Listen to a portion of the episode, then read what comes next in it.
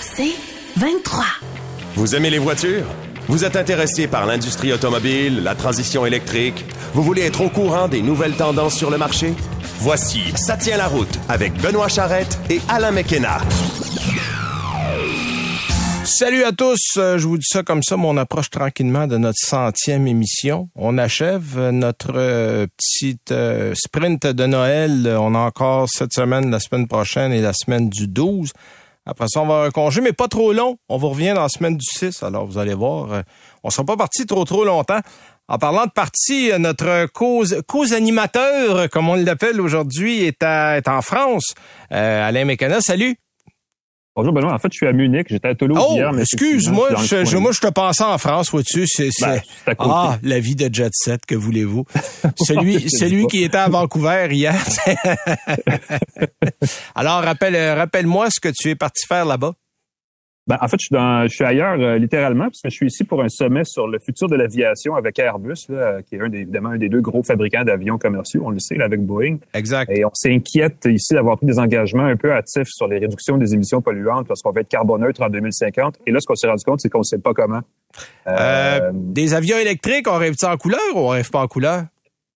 En fait, je pense qu'on va sauter l'électrique parce que c'est, euh, c'est peut-être un peu trop compliqué de stocker des batteries dans des avions, mais ce ben. qu'on regarde beaucoup, beaucoup, c'est l'hydrogène à terme. Et euh, malheureusement, c'est pas parfait. C'est la même chose que le camionnage et tout le reste. Il n'y a pas d'infrastructure. Mais encore plus que ça, c'est que l'hydrogène dans un, dans un moteur d'avion, ça fuit. Euh, ah, il l'hydrogène, il y a plein d'embêtements. Et le principal, c'est que l'hydrogène en fuite dans l'atmosphère, ça, ça, accélère le changement, les, réchauffements climatiques. Donc, c'est exactement l'inverse. Et ça a la mauvaise habitude d'exploser, de brûler assez violemment. ben, c'est ça, c'est l'autre partie de la conversation. un, détail comme ça. Mais euh, bref, on, se casse un peu la tête avec ça en ce moment. Puis, euh, mais c'est bon, ça ne concerne pas l'automobile, mais il y, a des, il y a des parallèles à faire parce que les deux industries euh, vont se chamailler la, disponibilité d'hydrogène avant longtemps. Donc, il n'y a pas que dans le domaine automobile qu'on se casse la tête en ce moment. Exactement. Bon, parlant d'automobile, dis-moi donc, qu'est-ce que tu as comme manchette, toi, cette semaine? Ben, parlant de casse-tête, il y en a un qui est en train de se résoudre chez Tesla. Là, c'est le Tesla Semi, le fameux, fameux semi-remorque, là, littéralement. Oui, on a fait des tests cette semaine, là. Ouais, et euh, je pourrais dire pour euh, écoute mieux vautard que jamais, hein, euh, et peu de constructeurs d'ailleurs autres que Tesla incarnent vraiment cet adage-là. Là. le plus récent exemple, c'est justement le camion remorque entièrement électrique que le groupe californien veut commercialiser. le semi là initialement devait être, en fait, il était annoncé en 2017. La, la production devait débuter en 2019. Et là, ce qu'on vient d'annoncer, c'est que ça va être plutôt en décembre. Donc, ça, ça a commencé cette semaine en, ben, en fait, production. Et les premières livraisons s'en viennent jour à l'autre. Euh, Pepsi est le premier à avoir des semis aux États-Unis. Là, euh, on n'a pas, on parlait d'une centaine, mais là, ça c'est des, des rumeurs. Là, il y en a-tu plus, il y en a-tu moins? Mais euh, c'est ce qu'on devait livrer du côté de chez Pepsi. Là ça commence. Et disons que, évidemment, comme ça commence, les attentes sont de plus en plus élevées. surtout que Musk, Elon Musk là, et Tesla ont d'excellentes nouvelles, ont, eu, ont partagé d'excellentes nouvelles avec les sociétés qui, comme au Canada, là, Walmart et Lobla, là, ont commandé, ont précommandé en fait le semi-remorque. Euh, le constructeur a mis un semi sur la route pour tester sa capacité de chargement et surtout, bon, comment le fait de remorquer euh, une grosse charge là, allait affecter son autonomie. Et le résultat était plutôt prometteur. Un semi chargé avec l'équivalent de 81 000 livres de marchandises serait en mesure de parcourir jusqu'à 500 000, donc 800 km sur une seule charge. Euh, si ça s'avère, là, c'est toute une petite révolution. En fait, une grosse révolution pour l'industrie du camionnage. Euh, je sais pas si tu te rappelles, mais quand Tesla a dévoilé son semi en 2017, le PDG de Daimler Truck euh, Martin Daum avait déclaré que selon lui, un camion de classe 8 tout électrique comme le semi ne pouvait carrément pas exister car il défiait les lois de la physique. Ouais. Euh, ce qui est quand même assez gros comme information. Ouais, puis là, ben, ce qu'on se rend compte, c'est que ça se peut finalement. Ben, c'est ça. En fait, on euh, avait peur d'une part que l'autonomie soit horrible et d'autre part, pour avoir une bonne autonomie, il y aurait eu tellement de poids en pile qu'on n'aurait pas pu charrier rien dans le camion. Alors là, on a prouvé deux choses, qu'on peut aller loin puis qu'on peut charrier pesant. Fait que là, comme je suis en Allemagne, je sais pas si je vais croiser M. Dame, mais je serais vraiment curieux de lui demander ce qu'il a à dire maintenant que le camion Oui, vos commentaires. ça bon, en gros, écoute, c'est une, une, bonne nouvelle euh, en général, hein, qui devrait euh, aussi euh, dégager quelques nuages au-dessus de la tête de Tesla, là, parce qu'on le sait, là, il y a, bon, le constructeur a vécu une certaine dégringolade en bourse depuis quelques semaines. Euh, et c'est une bonne nouvelle qui va se concrétiser malheureusement peut-être plus lentement qu'on l'aurait prévu. Euh, Tesla prévoyait produire 100 000 semis par année à partir de 2019. Et là, ben, on commence en ce moment et la cadence sera plutôt de 50 000 exemplaires qui va être atteinte en 2024. OK. Donc, ça va être au ralenti, mais au moins, au moins on commence. Là, on a, ben, c'est ça. Puis la bonne nouvelle, si, on a répondu aux attentes, ben probablement que certains contrats où on hésitait à les prendre, ça va peut-être euh, faire changer d'idée un certain nombre de clients. Alors, c'est un dossier à suivre. Évidemment, autre nouvelle de ton mm-hmm. côté? Euh, il y a des perdants dans l'électrification, Benoît, et tu ne seras pas de surpris d'apprendre qui ils sont. On parle de Honda et de Toyota. Ouais. Euh, deux entreprises qui, en fait, c'est un peu dommage de voir le retard que les deux ont pris euh, dans l'électrification parce que c'est des marques, on le sait, qui sont très fiables et qui ont une très bonne réputation autrement. malheureusement, ça incite leurs clients à les quitter au profit des marques qui ont courantes qui ont des voitures électriques. En fait, Honda et Toyota sont les deux marques de voitures qui perdent présentement le plus de clients justement parce qu'ils perdent à mettre en vente des véhicules électriques. Euh, le mouvement, bon, évidemment, n'affecte pas encore énormément leur chiffre d'affaires global, étant donné que la disponibilité des voitures électriques, on le sait, est encore très limitée à l'échelle mondiale. Euh, mais l'exemple qu'a pris la firme S&P Global Mobility est celle, celui de la Californie, euh, où on voit déjà un effet assez prononcé de ce retard-là là, sur les ventes des deux constructeurs. en ce moment, en Californie, les véhicules électriques représentent 16 de toutes les ventes de véhicules légers. Et les modèles électriques les plus, populaires ben, sont les usual suspects. Hein, la Model 3 et Model Y de Tesla, la Hyundai Ioniq 5, le Ford Mustang Mach-E et la Chevrolet Bolt. Exact. Euh, selon ce qu'a calculé la firme S&P Global Mobility, justement, là, au cours des 12 derniers mois, une proportion importante des nouveaux acheteurs, c'est plus que la, moitié des nouveaux acheteurs de ces véhicules-là sont d'anciens propriétaires des véhicules suivants. Lexus RX, Honda CRV, Toyota RAV4, Honda Accord, Honda Civic et Toyota Camry. Si vous avez porté attentivement attention à ce que je viens de dire, vous avez remarqué que ce sont tous des produits des marques Honda et Toyota. Euh, ben, Lexus, c'est une sous-marque de Toyota, on se comprend. Euh, donc, en Californie, Honda, d'ailleurs, euh, a été très impacté. A chuté au quatrième rang des plus grands vendeurs le mois dernier. Tesla est monté au numéro 2, juste derrière Toyota qui reste numéro 1, mais on sent que ce sera pas peut-être pas durable cette ouais, c'est c'est intéressant de, intéressant de réaliser aussi que dans les deux cas, autant chez Toyota que chez Honda, euh, Honda n'a pas finalement de programme propre à lui, c'est-à-dire qu'on va se fier sur la mhm. technologie Ultium de GM pour baser ses produits électriques. Et Toyota, qui n'avait pas trop pris au sérieux euh, la venue des modèles électriques, va nous présenter en décembre comme une euh, prise 1, scène 1, prise 2, c'est-à-dire qu'on va remettre un programme électrique sur les rails. Parce que là, écoute, le seul modèle qui présentement est en marché, euh, qu'on a commencé à tester du côté de l'Europe, le B4ZX, euh, le non, le BZ4X, toujours mais dans le nom, le BZ4X. 4 roues, oui, exact. Bon, ben ce produit-là est loin de rencontrer euh, les, les, les, espoirs qu'on avait fondés. Ah l'autonomie est beaucoup plus courte. Euh, mm-hmm. les l'énergie requise pour faire fonctionner, par exemple, différents accessoires du véhicule est au-dessus de la normale. Euh, on a réussi à rencontrer uniquement 47% de l'autonomie annoncée du côté du Danemark la semaine dernière. On n'avait pas fait mieux en Norvège. Et là, bien évidemment, ça fait dire à beaucoup de gens, ouais, euh, ça vaut-il la peine? Est-ce que c'est un modèle qu'on va finalement euh, mettre au rencard, recommencer? évidemment, à ce temps-ci où tout le monde a les deux pieds dedans, de recommencer à zéro, on, se met loin en arrière. Oui, puis euh, ben, ce sont pas les seuls. Et d'ailleurs, BMW et Mercedes-Benz sont les deux autres marques qui perdent euh, beaucoup de clients à l'électrique en ce moment. Mais eux, tu vois, ça fait plus longtemps que ça dure et ils se sont révisés. Ils sont des véhicules maintenant. Et surtout, BMW est très, euh, on dit en anglais, agressif par rapport à l'électrification, surtout pour les prochaines années. Euh, et ironiquement, en fait, c'est ça qui est un peu ça qui arrive aussi, c'est qu'à mesure que le marché électrique va s'agrandir, même Tesla va finir par perdre son élan.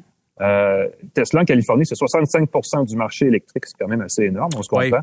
Euh, mais à mesure que les nouveaux modèles d'autres marques vont arriver, on est, est d'ici 2025, Alors, les, les, ça va à 20 Les géants vont finir par se réveiller et évidemment, Tesla qui a eu l'avantage du terrain, l'avantage de la production, l'avantage du réseau de recharge, en fait l'avantage un peu partout depuis ses débuts en 2012, euh, va tranquillement se faire rattraper par les grands euh, de ce monde et c'est sûr qu'on risque de voir les parts de marché euh, s'écraser un peu du côté de Tesla et c'est normal.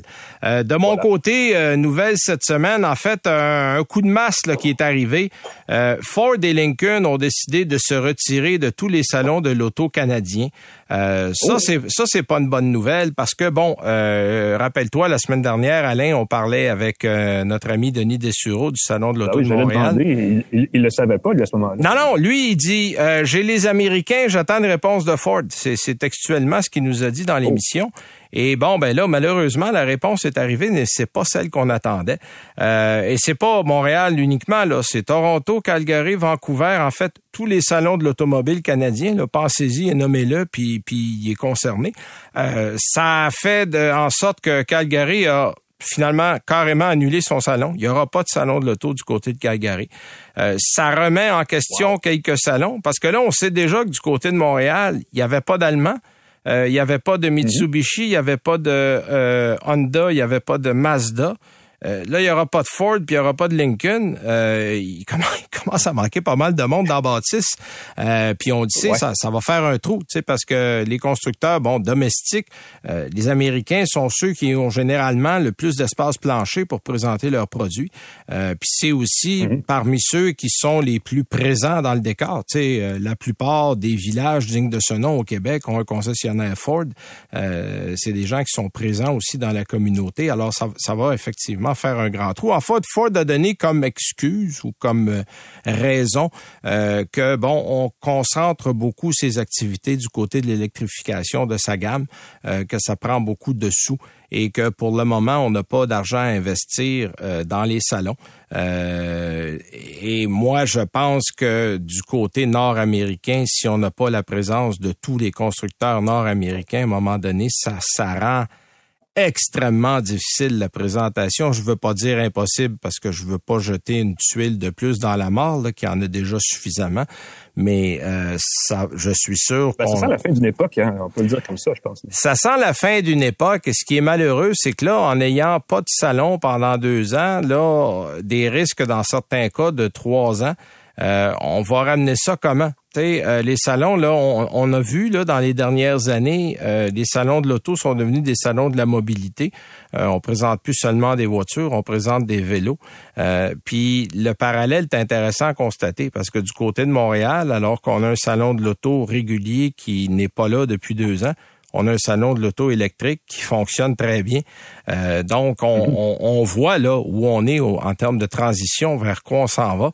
Euh, puis je l'ai déjà suggéré. Est-ce que, est-ce que les deux organisations du salon devraient se parler, faire quelque chose? Parce que moi, je trouve ça triste pour la population qui aime aller voir les salons. Euh, qu'on en ben soit réduit à une peau de chagrin. Euh, il y a un côté festif, il y a un côté le fun. C'était un peu la façon de combattre l'hiver en allant voir ce qui s'en venait au printemps. Euh, il, y avait, il y avait un côté événementiel extrêmement intéressant dans tout ça. Alors ça, ça va manquer. Ça, ce n'est plus là. Et je trouve ça triste. Et une petite, une petite vite pour finir, puis je fais un petit parallèle drôle. Dodge a annoncé qu'on va ramener une boîte manuelle dans les Challenger Hellcat pour 2023. Parce qu'on le sait, les Chargers et les Challengers, c'est la dernière année de production en 2023. On se dirige vers l'électrique en 2024 on, avait des entrepôts des vieilles pièces qui restaient. ben en fait, on avait abandonné en cours d'année en 2022 la boîte manuelle dans les L4 et là beaucoup d'amateurs avaient dit hey, c'est une chasse gardée, on touche pas à ça parce qu'on vend quand même 35% de ces véhicules là les L4 en boîte manuelle donc c'est quand même un pourcentage assez élevé. Puis là on a dit ben OK OK, on va les ramener. Bon, est-ce qu'on a on a probablement assez pour finir l'année, surtout que bon, c'est la dernière année. Alors euh, conseil à ceux qui veulent aller se chercher une pièce d'anthologie. Euh, ça sera probablement la dernière fois qu'on en aura sur le marché. Alors nous, on va aller à la pause et on va parler au retour avec notre invité de la semaine. On parle de vol de voiture avec M. Jacques Lamontagne.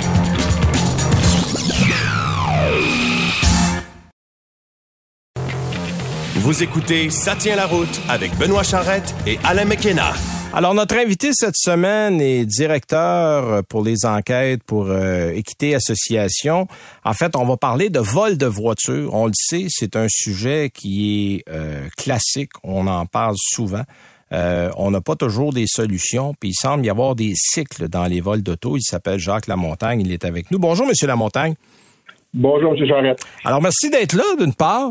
Euh, puis, parlez-moi un peu de cette plus récente enquête qu'on a reçue au niveau des véhicules les plus volés au Canada.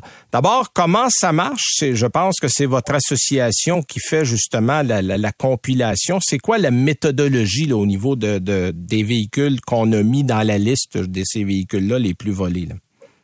On regarde au niveau tant provincial que canadien.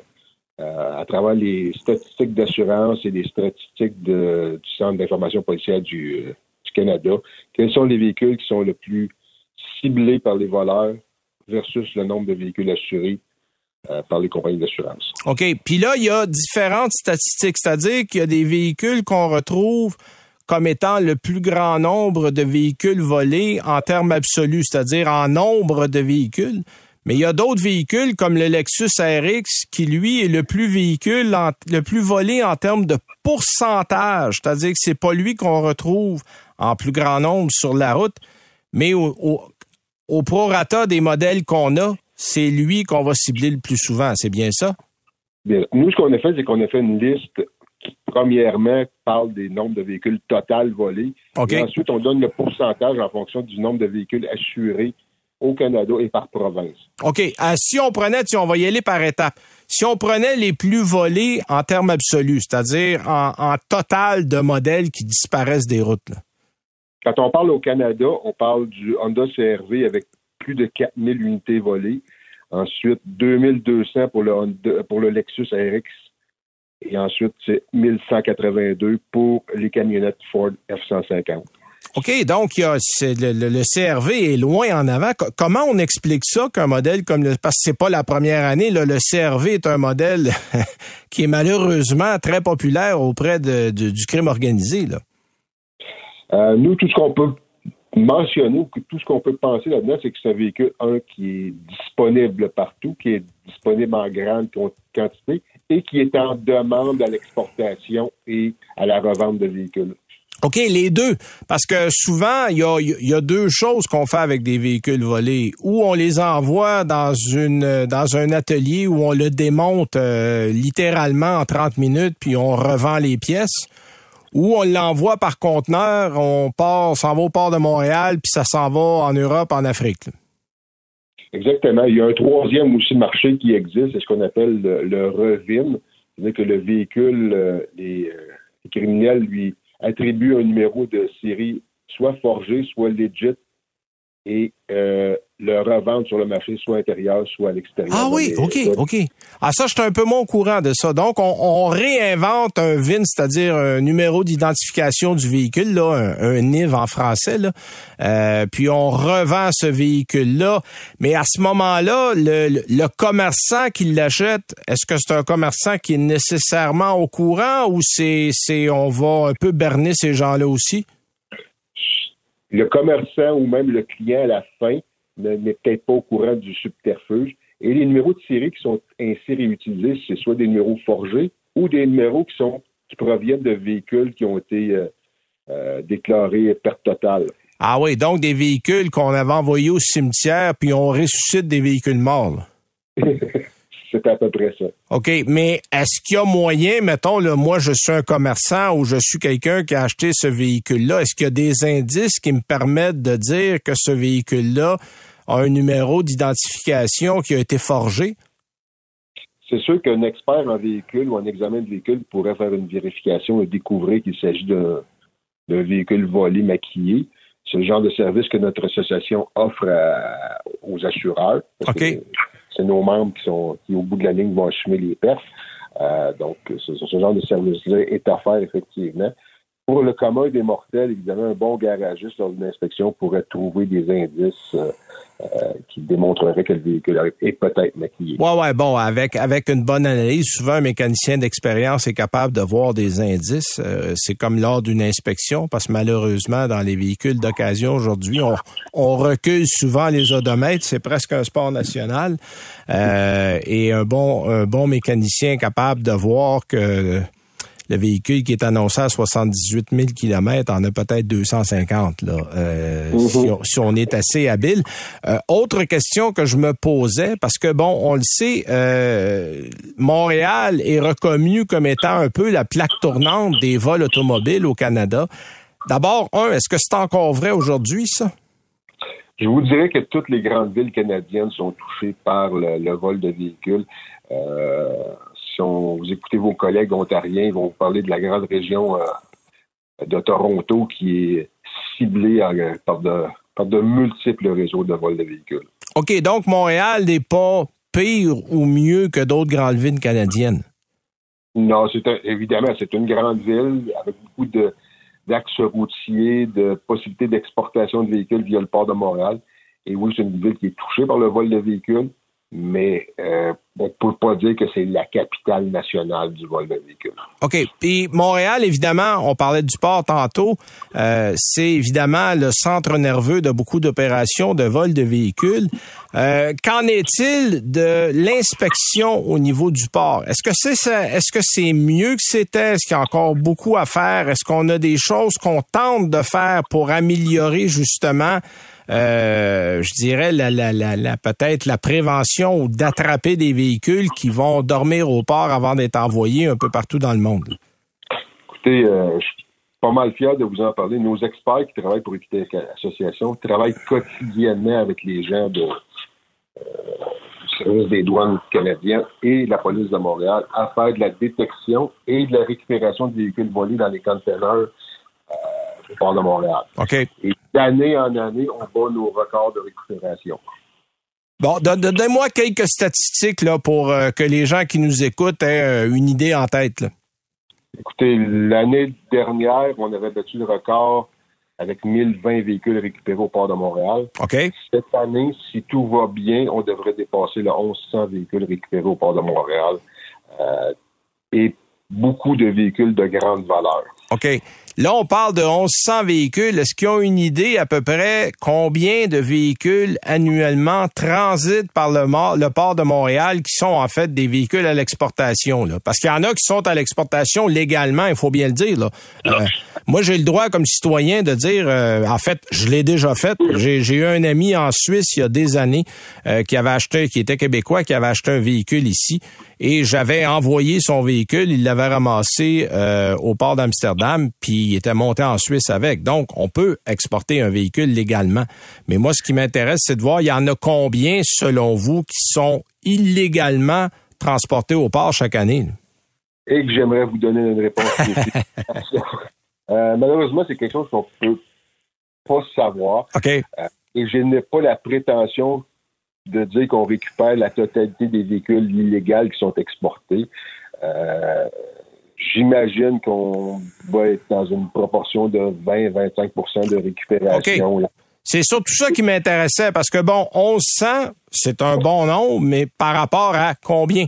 Euh, Donc, euh, puis pour aller chercher, est-ce qu'on a pensé à des méthodes de votre côté pour euh, améliorer ce 20, disons ce 1100 là euh, pour passer à 2000, à 2500 Est-ce qu'il y a des opérations qui sont mises en chemin? Est-ce qu'il y a de la prévention, des choses à faire qui pourraient améliorer cette performance-là? Ben pour vous donner une ordre de grandeur, il y a trois ans, on était à peu près 600 véhicules récupérés. On est maintenant à 1100. On travaille, comme vous dites, quotidiennement avec euh, l'agence de services frontaliers, avec la police de Montréal et avec la Sûreté du Québec dans un autre projet que vous avez entendu sûrement parler qui s'appelle Rechercher. Oui. Où il y a des exportateurs qui ont été identifiés. Ben, parlez-nous-en brièvement. Moi, j'en ai entendu parler, mais je suis certain qu'il y a de nos auditeurs là, qui sont pas au courant de ça. Ben, c'est un projet d'enquête euh, conjoint de huit services de police dirigés par la Sûreté du Québec. OK en collaboration avec nous et les services de, l'Agence frontalière du Canada, pour euh, récupérer, identifier et remonter la chaîne jusqu'à l'exportateur. Et ça a donné lieu à quatre arrestations dernièrement. Une cinquantaine de véhicules euh, volés et récupérés et les enquêtes qui se poursuivent.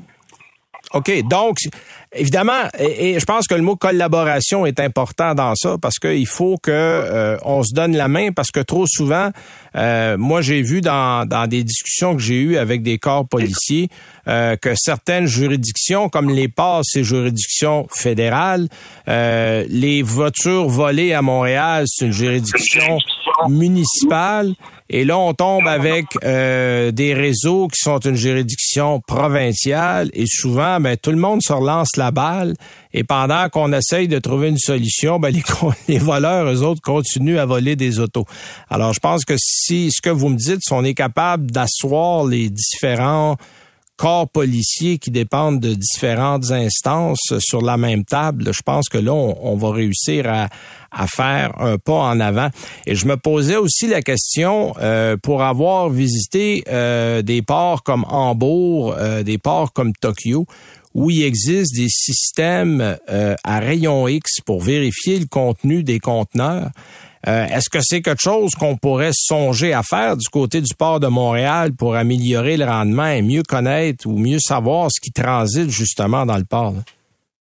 Écoutez, M. Charette, j'aimerais bien pouvoir répondre à votre question. Cependant, ce qui se passe sur le port de Montréal et les méthodes de détection, ça appartient au port de Montréal ouais, évidemment. et à.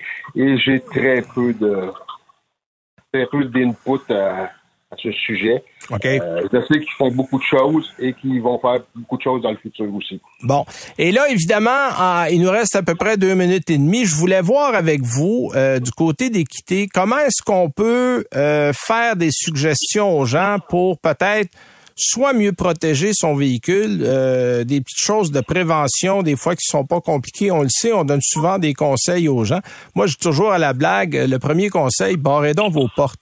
Euh, des fois, c'est aussi niaiseux que ça. Les gens laissent les voitures débarrées. Nous, euh, je suis sur la rive sud de Montréal et dans le coin chez nous, euh, on en a eu une récemment. Des séries de vols. On vole pas l'auto, mais les gens laissent pas un porte barré, mais ils laissent leur téléphone cellulaire dans l'auto, leur ordinateur portatif dans l'auto. J'ai un voisin qui s'est fait voler son portefeuille parce qu'il l'avait laissé dans l'auto. Euh, si vous barrez pas vos portes, là, on rouvre la porte pour pas ce qu'il y a dans l'auto. C'est insultant parce que souvent, on, oublie ou on laisse involontairement des choses. Mais outre le fait de barrer les portes, qu'est-ce qu'on peut donner comme conseil? Et vous avez tout à fait raison. Premier conseil, on barre nos, on barre nos portes. Deuxièmement, on essaie de stationner notre véhicule si on a un garage à l'intérieur du garage. Dans un endroit éclairé, visible de la rue, c'est une autre solution. Et il y a tous les moyens de prévention externe. Euh, Exemple, euh, une barre de volet, ça semble dépassé, mais ça met un obstacle supplémentaire. Ben, c'est ça, c'est dissuasif en fait. C'est que souvent, puis les voleurs vont toujours aller vers la solution la plus facile et la plus rapide. Et si on ajoute du temps à leur larcin, euh, on va peut-être passer à un, véhicule semblable qui est un peu plus loin. Ensuite de ça, dans les moyens technologiques, évidemment, on peut tenter de bloquer le port OBD. Euh, qui permet aux, voleurs d'accéder à l'ordinateur du véhicule. On peut mettre un système de repérage sur le véhicule, un système d'alarme sur le véhicule, l'identification des pièces maîtresses du véhicule par des systèmes de marquage. Moi, je dis, plus vous mettez d'obstacles entre ce qui est convoité par le voleur et le voleur, plus vous augmentez vos chances de pas la prochaine victime. OK. Bon, ben, on va penser à ça. Et euh, en terminant en une minute, parlez-nous un peu d'équité. Euh, qu'est-ce que c'est? Est-ce qu'on peut devenir membre? Est-ce qu'on peut vous suivre quelque part? Comment ça fonctionne? Oui, nous suivre sur Internet. On est très actifs sur les réseaux sociaux aussi. Euh, équité, dans le fond, c'est les assureurs qui financent Équité. C'est nos membres assureurs pour lesquels on travaille. On travaille aussi en collaboration avec les services de police. Puis notre but, c'est de faire des enquêtes, de combattre la fraude toute forme de fraude, principalement en véhicule, mais aussi de fraude au niveau de l'assurance. Donc, euh, on a des enquêteurs dédiés aux véhicules, on a des, enquêteurs dédiés à travers le Canada à d'autres types de fraudes. Donc, c'est très intéressant pour nous de s'impliquer euh, pour nos membres et pour les services de police. Parfait. Parfait. Bon, tiens bien ça. Merci pour votre temps aujourd'hui, Monsieur Lamontagne. C'est très apprécié. Alors, je vous rappelle que notre invité est Monsieur Jacques Lamontagne, qui est directeur des enquêtes pour Équité Canada, euh, qui évidemment euh, font de la surveillance au niveau des vols de voitures. Nous, on va à la pause et après la pause, on va revenir avec nos essais routiers de la semaine. Alain a mis la main sur un véhicule que l'on connaît bien, le GLI euh, Volkswagen. Moi, j'ai été en Allemagne essayer le Mercedes EQB. Alors, restez des nôtres. On vous revient tout de suite après la pause.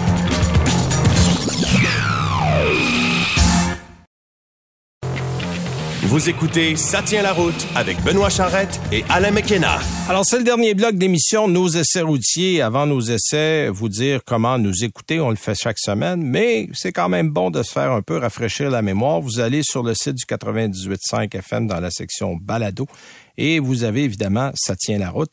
On est là chaque semaine. Toutes les émissions sont mises en inventaire. Vous pouvez aller aussi sur annuelauto.ca. On fait aussi une mise à jour là ou votre plateforme d'écoute préférée. On est pratiquement partout, puis on le dit chaque semaine. Abonnez-vous, c'est la façon la plus facile. Vous allez avoir un petit, euh, un petit rappel quand l'émission est prête, quand elle est en onde, et c'est parti. C'est la façon la plus simple. Alain, tu nous parles de quoi cette semaine, toi? Ben écoute, étant donné que je suis en Allemagne, ça n'a pas vraiment euh, ça par rapport direct, mais ça m'a fait rigoler. J'ai une Volkswagen Jetta GLI que j'ai essayé dans les derniers jours. Alors, je trouvais intéressant de faire le lien. Ah ben oui. Euh, GLI, euh, ben écoute, comme toutes les autres berlines, en fait, la Jetta, là, on le sait, hein, n'échappe pas au virage vers les VUS du marché automobile. la GLI, c'est à la fois une version nichée et plus sportive de la Jetta, qui aurait pu disparaître, en fait, vu sa relative petite production.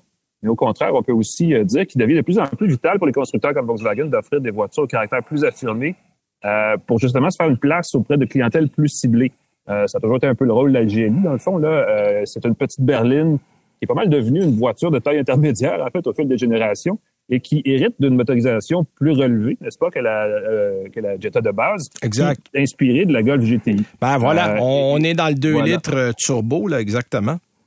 Exactement. Et, euh, et, et c'est quand même quelque chose. Euh, il, semblerait que pour Volkswagen Canada, la Jetta GLI soit plus importante que la GTI, étant donné que le nom de Jetta serait le plus connu de la gamme Volkswagen au pays.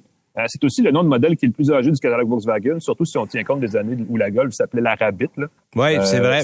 Alors que la Jetta a toujours gardé le nom de Jetta, oui, effectivement. Ouais. On aurait pu l'appeler Bora pendant un bout de temps, ça aurait été le fun comme en Europe, mais oui. c'est pas Allez savoir. Euh, ce qui est bien à propos de la Jetta GLI 2023, c'est qu'il s'agit euh, d'une voiture qui euh, touche la cible, en fait. elle arrive, bon, évidemment, on peut dire, on peut dire qu'elle arrive un peu tard, vu le mouvement du marché vers les VUS, mais surtout vers l'électrique. Mais c'est un point de vue qu'on peut adopter pour toutes les voitures à essence dont les prétentions sont vaguement sportives et qui sont encore à vendre ces jours-ci, parce qu'on le sait, on, est, on approche de la fin de ce, de ce cycle-là.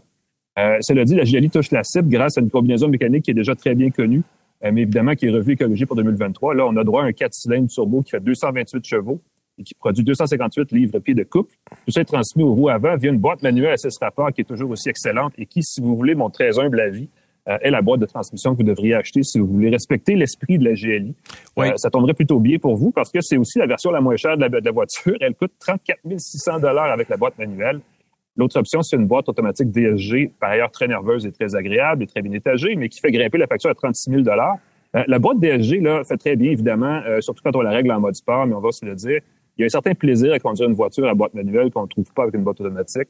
Ouais. Euh, Puis... Personne ici est un pilote de Formule 1, donc non, non, non. Puis la, la, boîte DSG, c'est vrai qu'elle est très intéressante, mais elle s'est avérée un peu fragile au niveau fiabilité.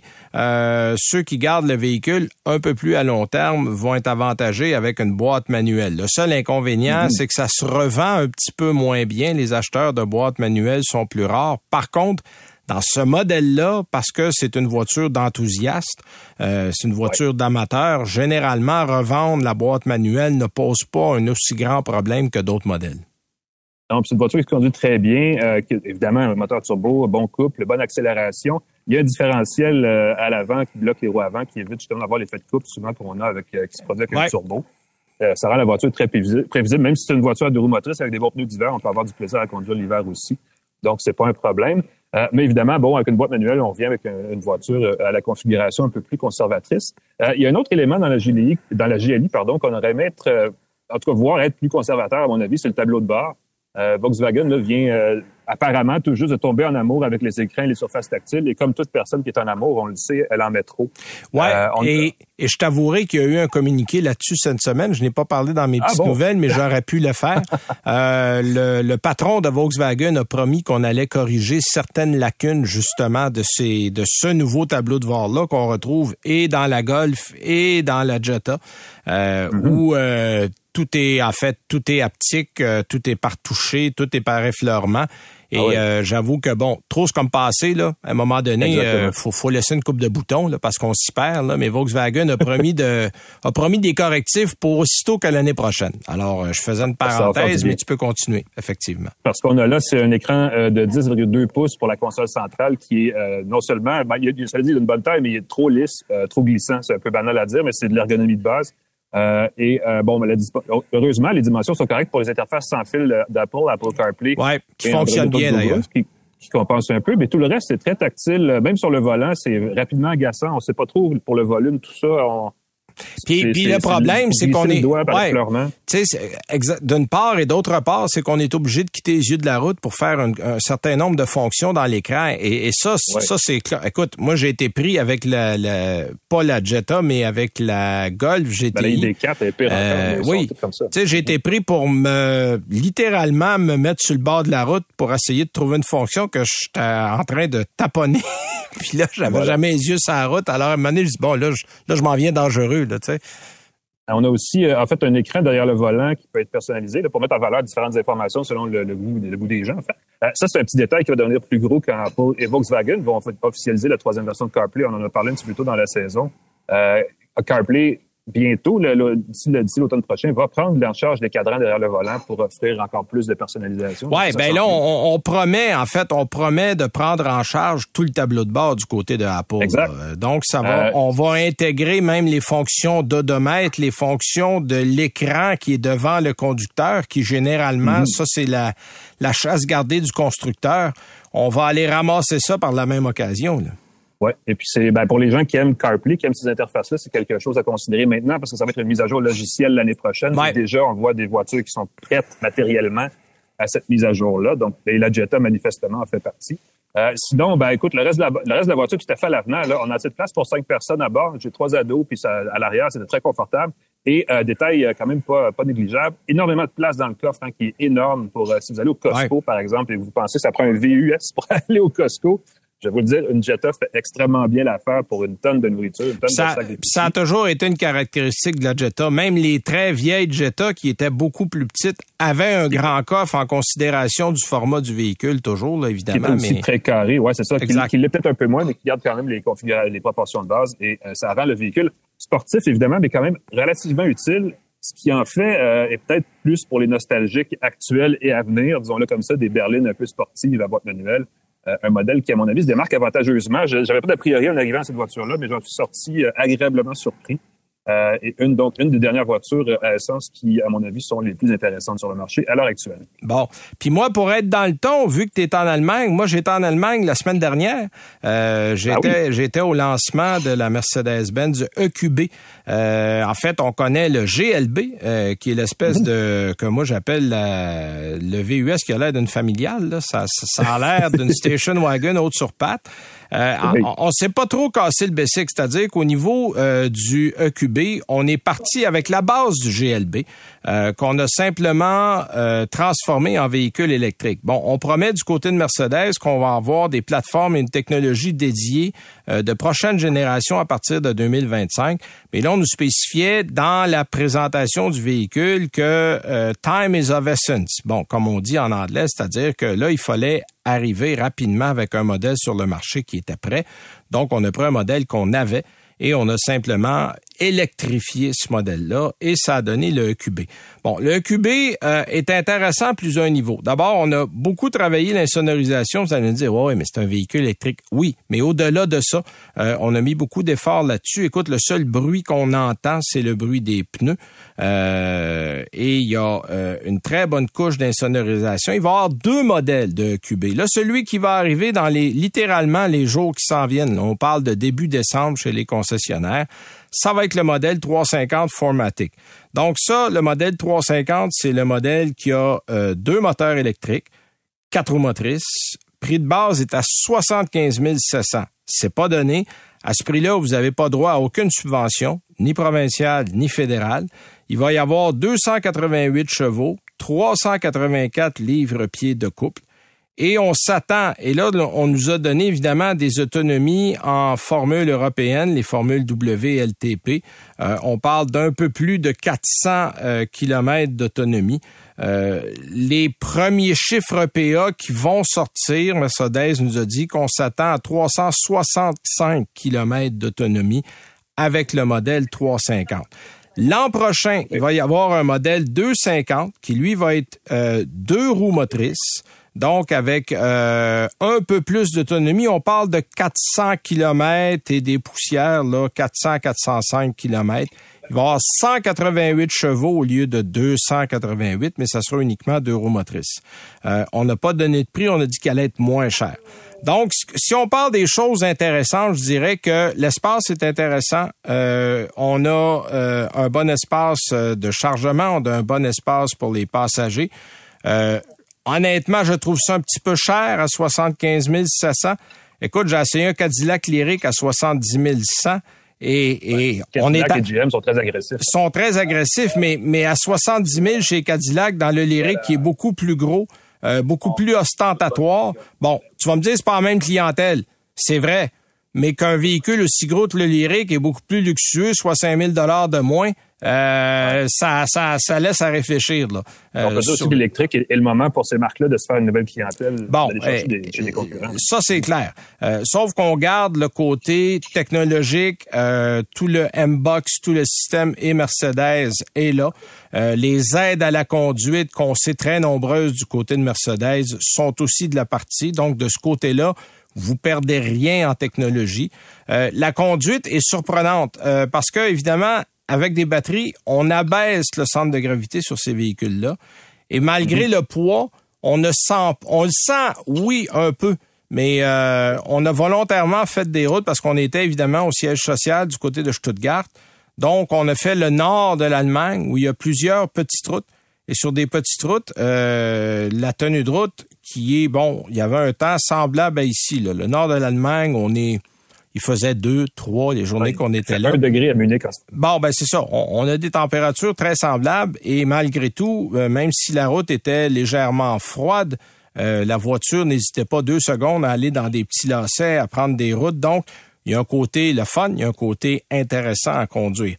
Euh, moi, je pense que du côté de Mercedes, on, on devrait travailler un peu sur l'autonomie, essayer d'amener ça un petit peu plus loin puis aussi travailler un peu sur le prix parce que à 75 700 là, c'est vraiment pas donné.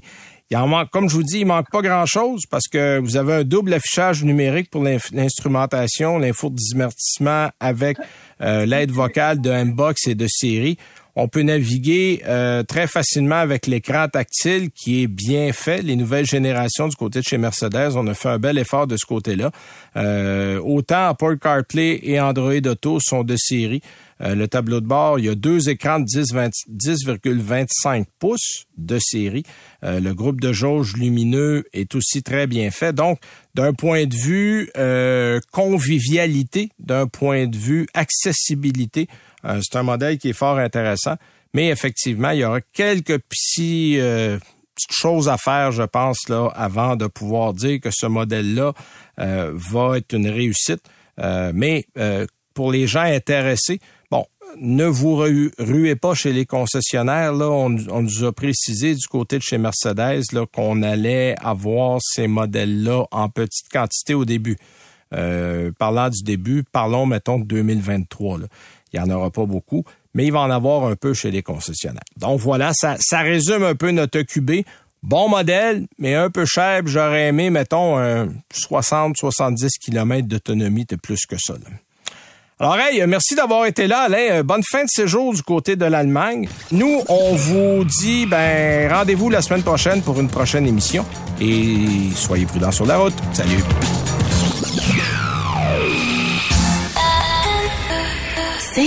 23.